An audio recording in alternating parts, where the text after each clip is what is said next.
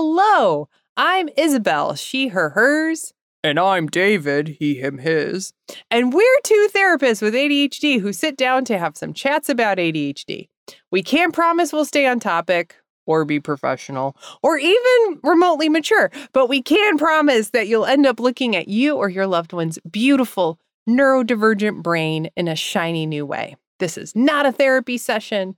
This is something shiny. I love it. Do you like it? That's amazing. And can this just be the intro? You saying that and me freaking out about how amazing it is?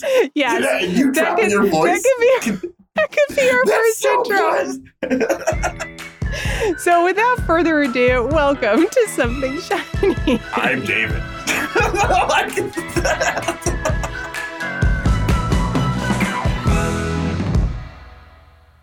For this episode, we are joined by my husband, Bobby, and David's friend and a fellow mental health clinician, Noah, who both also have ADHD. Welcome, Bobby and Noah. This is a unique episode. We recorded it a month into lockdown in 2020. So, yeah, like a month into, what we now know has been, years of a pandemic. And at the time there was, and I think it still continues, there was a feeling of a lot of loss, a lot of fear. And the world was shutting down. And this was very fresh at the time. And honestly, we had no clue what the next 2 years would bring. So to all of you out there, wherever you are, we wish you a safe, healthy, happy 2022 and room and chances to play too. Without further ado, let's get started. So yeah, what do you guys just want to get started and play? Excuse me. Yes. All right. Well, here are our choices. Well, remind me, what are we doing today? Oh, that's a good point for our listeners. Remind everybody what we're doing. We are playing games online together to practice what we preach. Times, these times call for new accommodations, and we need playtime, and we need to introduce chaos back into our day. We need to up our stimulation. Because I think what we were saying is we're all equally overstimulated with anxiety and fear and dread and, sorrow and guilt and shame and grief, all of it. And then we're understimulated, like you were saying, with transitions, with not leaving the house, seeing the same two rooms every day. And novel chaos. The ability to have this unpredictable banter that's safe. Mm-hmm. The coffee shop murmur doesn't exist anywhere right now, and I'm hoping that we can kind of recreate it with. Is this okay? I'm not good at reading. So is this fibbage? So here are a few. It is fibbage. Okay. So we here's the thing about me. I'm not good at reading. That's the thing about me. This thing about me. So this is we're not getting any money for this, but I have found these games to be very fun for creating novel chaos. It's they're called Jackbox. So what happens next is Bobby, David, Noah, and I play a bunch of online games together for about an hour. It was pretty great. We got our play on. Now we have sort of skipped that part because it was super fun, but kind of boring to listen to. And now we're finishing up and talking about what play really is and what it means to us. I've actually turned to games a lot throughout all this is a coping mechanism for sure. Partly because I think, I just get really into it. My mind does not wander very much at all when I'm playing a game. I'm just enjoying it. I think because, I always want to play a game. Seriously, I would play a game. I would keep playing this for the next, I don't know, 3 hours. I'm a big advocate for play in general, because you know what the opposite of depression is on a neurological level? Curiosity. Well, technically play. Oh, you're right. So it's that not, it's sense. It's the opposite of play is not work. It's depression. So it's like neural death, sort of like a neural slowdown and a neural death, whereas a play state in your brain is like new neural connections firing and like wiring and like lighting up. And I do think we're kind of play deprived anyway when we become adults for the most part, unless we kind of make it a point to do that. Like I think a lot of, you know, even like movie watching is sort of play, right? Like, you're really quiet over there, Bobby. I'm listening. I'm worried I'm talking about meat thermometers again.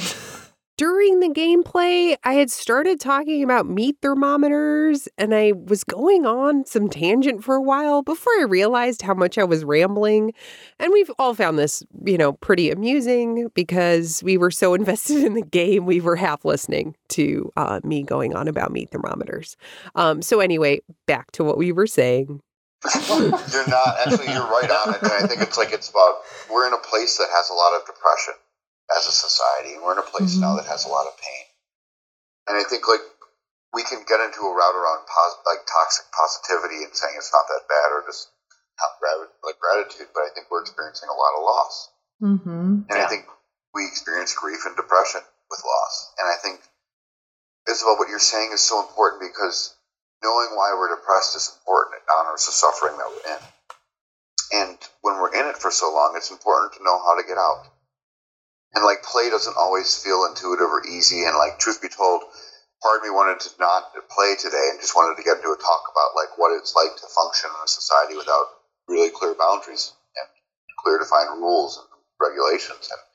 And it was really easy to fall into play and to feel what it was like falling into play. And I think speaking about that neurological difference, it really resonates with like what it felt like for the last, you know, 60 minutes to just try to play. Do you know you actually don't try to play? Oh, sorry, Noah. Go ahead.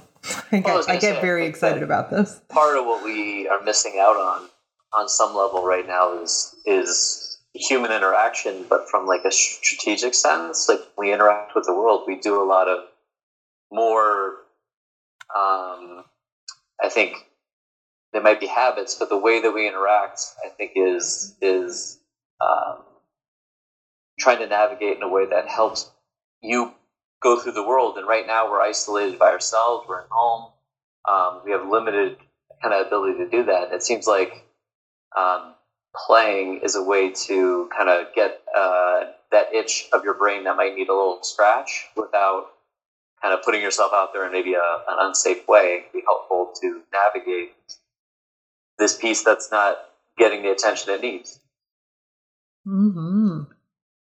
I had fun. Wow. This is fun. All right. Can I just give you like some awesome idea, like thoughts on play? Because I may or may not like really obsess over this and like can get really super nerdy about it.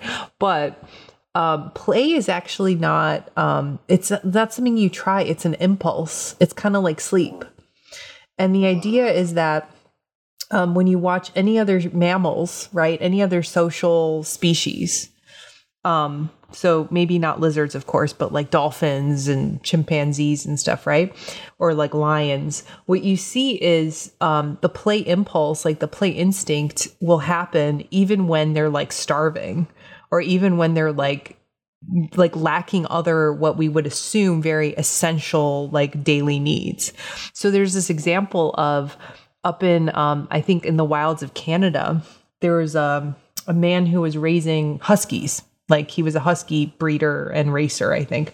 And he had all these huskies like outside his house, you know, like essentially chained on these really long chains to like their big area where they lived. I don't know how else to describe it. And there was a starving polar bear that was waiting to cross ice floes to go to its hunting ground. But because of climate change, it couldn't get there. Like the ice floes weren't icing over. So it was sort of stranded and it was starving. And this man looks out his window and he sees this polar bear coming. And he's like, oh my gosh, first of all, I can't go out there because this polar bear will really hurt me. It's starving. And two, I'm about to watch my dogs get eaten by a polar bear. And so the polar bear starts to walk towards the dogs. And one of the first signals of the play impulse is what's called the invitation. So all mammals do an invitation, right? Like the bow that a dog does. Yep. They put their hands out, head down, butt up. Yeah, butt up. But you know what else it is? It's like if you're walking as a predator, you walk in a straight line, eyes fixed. Whereas when you're playing, you walk in like a curvy line. And your eyes kind of shift gaze a lot. So in humans, this is in my mind, this is how we what we do when we flirt. What we do when we're like, hey, wanna play?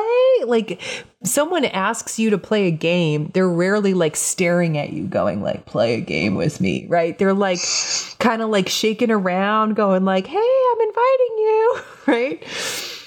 Anyway, polar bear goes up to the dogs respond in kind, and then they played for an hour. And then the polar bear left. And the next day and the next day and the next day for 2 weeks, still starving, was just playing with the dogs. And they were just having a wonderful time. Anyway, point being that lots of researchers think that play is as essential, certainly to brain development, but especially for us humans, because we technically remain in a neotenous state, right? Our brains are technically juvenile brains for a really, really extended period of time. So we need play even more than. Interesting. Can I push back just for a microsecond? I know we gotta but you said play is a reflex. An impulse. An impulse. The play, it's called the play impulse. No, it's it's instinctive. Well, okay, so that's the part I want to push on just for a second. There's a lot of people that have not learned how to engage in play safely and have not learned to what they need to do to engage in play. So there's a bit of a exploration, and those people shouldn't necessarily feel they're deficient if they're having a hard time playing. Well, I think what you're thinking is more connected to how play is socially enacted, right? Maybe people are having to, we do learn certain social codes or rules or ways that we approach it. But technically the play impulse exists. The play impulse is as simple as I sit next to someone and I want to poke them just to see what happens. In essence, play is something that's roughly purposeless, usually a simulation of some kind, usually done in a way where you're essentially going I get to do stuff without taking a real risk when I do it. So you're right. There's so many layers to how people then play, but play is literally, I have a stick and I'm drawing in the dirt. Play is often social in nature. That's one type of play, but play is also daydreaming. Play is writing. Play is art making. Play is really anything where you're running simulations and you've taken out, that idea that you are doing it for real, quote unquote. When you see lion cubs play fighting, right? They're nipping at each other, but they're not actually biting all the way. But isn't that learning? Yeah, play is learning. The two are the same. They're literally the same in the brain. They're the same in how we engage. We just call one thing one you're thing. Novel curiosity without an expected outcome is play. I mean, there's more to the definition. I think you also have to have a little throw in some purposelessness, throw in some continuity desire. You know, that idea that I want to keep doing it to see what happens, or I'm drawn to just try it again and again. For someone, play might be doing the dishes. Does that make sense? You just blew some minds. Play would be doing the dishes. Yeah. I do a lot of dishes. But for some people it could be experienced. For some people it would meet the conditions, right? There's a purposelessness. I could always put the dishes in the dishwasher. I don't actually have to do it. I think the whole washing the dishes thing just blew my mind. Because I guess when I think of play, I think of nothing of practical purpose. Oh. I don't know how to differentiate that. Like, well, my brain's getting stuck there. I guess what I meant, just to finish this up, and I know we can wrap this up. Bobby put a timer on me. I love it. Is that how do I just mean, and I will own my privilege here, but we also have a dishwasher, right? So like, right. I technically don't need to like hand wash a dish. So for me, it does feel kind of purposeless, like it's not like I have to. It's right. More like I want to. To me, I kind of gamify it a little bit. Like, it's just very satisfying. I want to keep doing it. Like, I'll get in a rhythm. Sometimes you run out of the kitchen and you go, I won. And I'm like, what? And I'm not saying that's always the case, but like, you know, it's essentially, it's like not dissimilar. I think a lot of research will equate like a flow state with that, right? Like that idea, like you're in the flow, you're in your zone. But I don't think that's required. It could be just like the way that you kind of hum as you walk to your car, you know? That's purposeless. I really like that idea of like flow seems like a really good kind of aspect of like play feeling really good. Mm-hmm.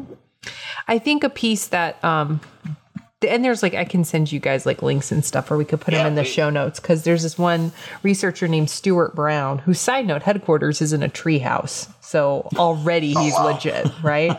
But he's a play researcher. He has this amazing lecture online where he talks about how play deprivation is a commonality amongst lots of, like serial killers, for example. Like it's like a missing ingredient in a lot of, like, David, when you were talking about how some people don't have access to it or are play deprived. Like the UN considers access to play like a universal human right. Okay. Because there's a lot of research around what happens in your brain. And it's in essence, it's trauma. Like trauma cuts off your chance to play. Survival runs diametrically against play, right? And yet you still will notice that there's so much resiliency in us that people still find a way to play, right? Like in the most dire circumstances. But what about Jigsaw in the movie Saw? It goes, would you like to play a game? I'm not. When you said serial killer, I was like, you were like, serial killers, it's missing. And I'm like, oh, but what? And then I thought to myself, what serial killer was like, do you want to play a game? And I'm like, Jigsaw, the fake serial killer. I will find the example.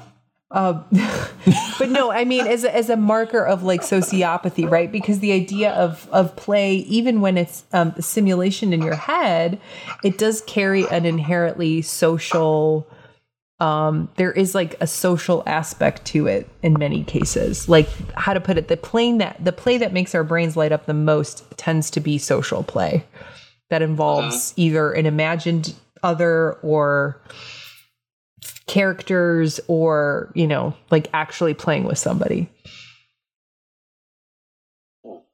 Which is why you can have a ton of toys in a room and all that educational stuff and none of it matters. What actually matters is getting on the ground and interacting with your little ones and each other. Right. I mean, I think that's so... Sorry, Dave, go ahead. No, go on. I think that's so important now. To kind of find those ways to play, just as it might be if you have the accessibility to get outside and like experience the outside a little bit, right? Mm-hmm. They talk about like the nature deficit disorder, like the disconnection of us to nature, and how right now we're kind of being robbed of that too by having to be in our house. So how can we get a little sunshine? How can we get a little play? It seems like these are important things for us to figure out how to do in some way. Mm-hmm. And we figured some of it out tonight. Bobby's timer is ticking down. We got 5, 4, 3. Dave, no, truly that's for me. David, go for it. Sorry. No, I think I'm feeling like this is a place where I'd like to put a bookmark and not try to like nail a home run, because I think that the topic of play here is so, you're scratching a surface on like a mastery that you have, and don't say, oh, it's just a hobby, and I'm going, no, listen, I wanted to learn a lot more about this from you, and I think you'd be well served for us to maybe meet back together and talk about this next week and actually talk more about what it's like to have to find play, in addition to the resiliency in terms of what ADHD looks like and our ability to find play as you're defined. Because we find ourselves playing in lots of different ways, and we find ourselves fighting environments where we can't play. And I think when we start talking or thinking about like how you're talking about play as this basic human right and what it really means for us, it's like I think we need to explore it differently.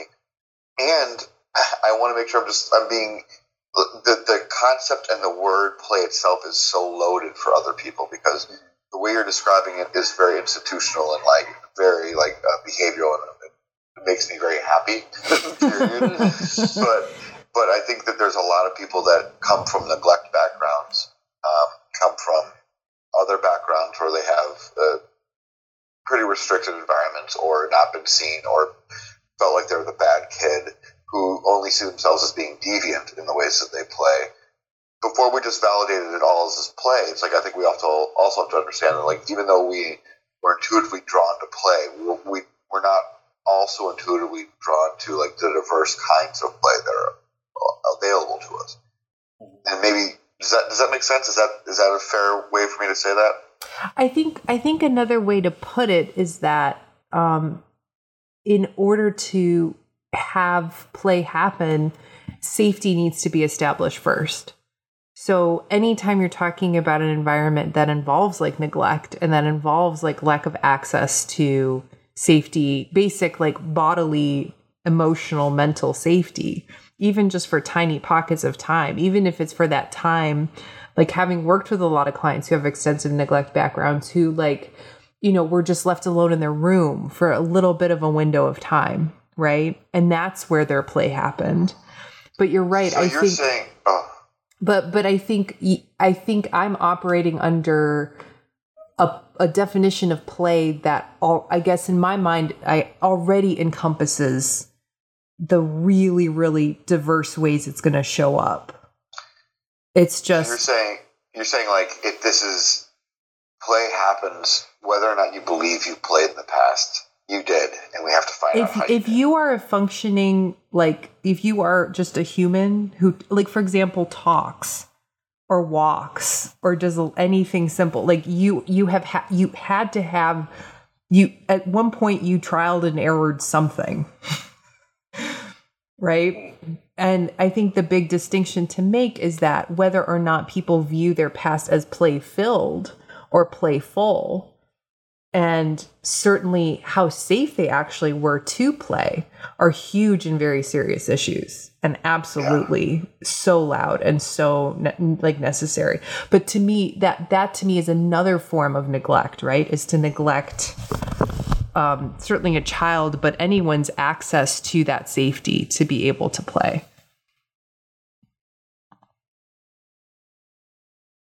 Does that make sense? I'm sorry. Yeah. I got so serious. Yeah.